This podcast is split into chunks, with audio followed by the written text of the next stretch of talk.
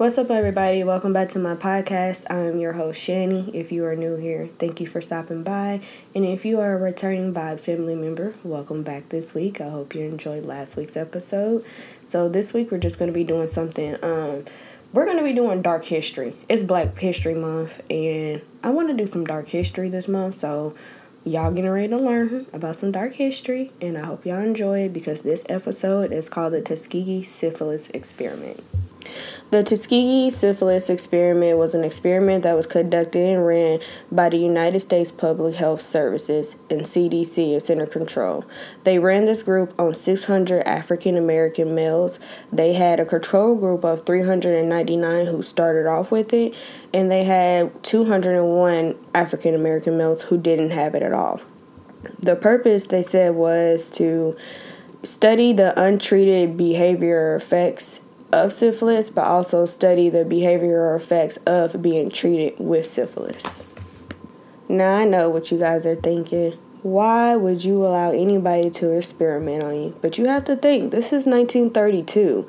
So we didn't have much. We were struggling to survive, and they offer these people free medical care, free burial insurance, free meals. So they're probably thinking for themselves, but also thinking for their families too. Like, okay, this can be good for everybody if I allow the United States to experiment on me and see why the syphilis is spreading or how to prevent this. So they probably really thought they were doing something helpful in the long run.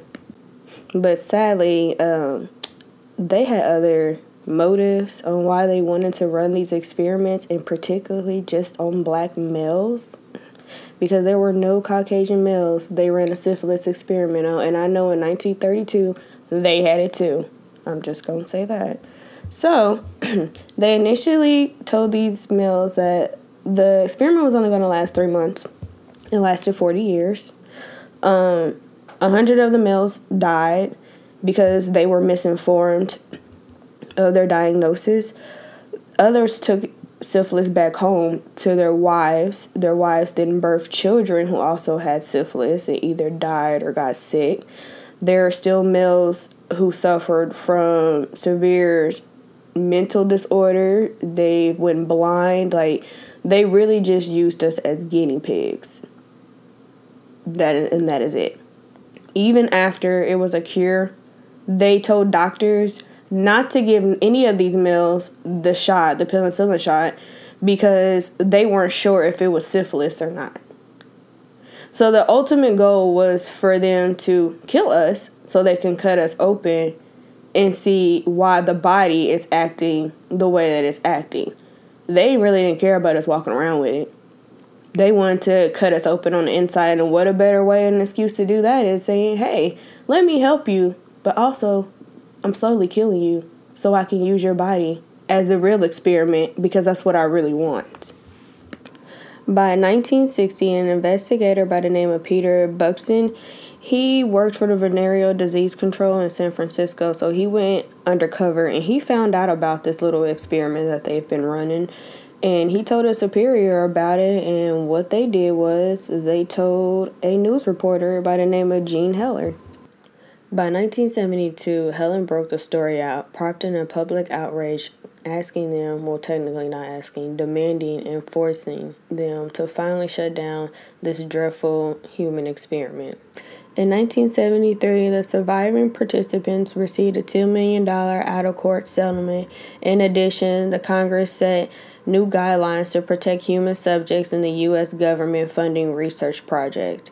As a result of the experiments, African Americans actually developed a mistrust in vaccinations and public health. And can you see why? I mean, they literally experimented on us for 30 years, well, 40 years actually.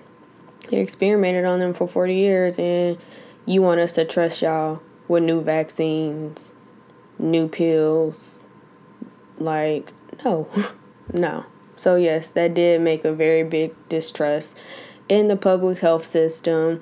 By 1997, Bill Clinton issued a public apology stating the United States government did something that was wrong, deeply profound, morally wrong.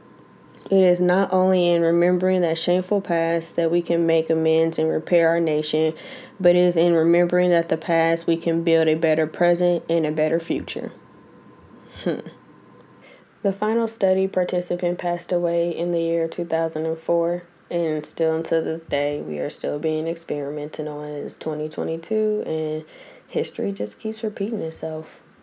And that is it for this week's episode. Another short but definitely not sweet dark history lesson. I hope you guys enjoyed it.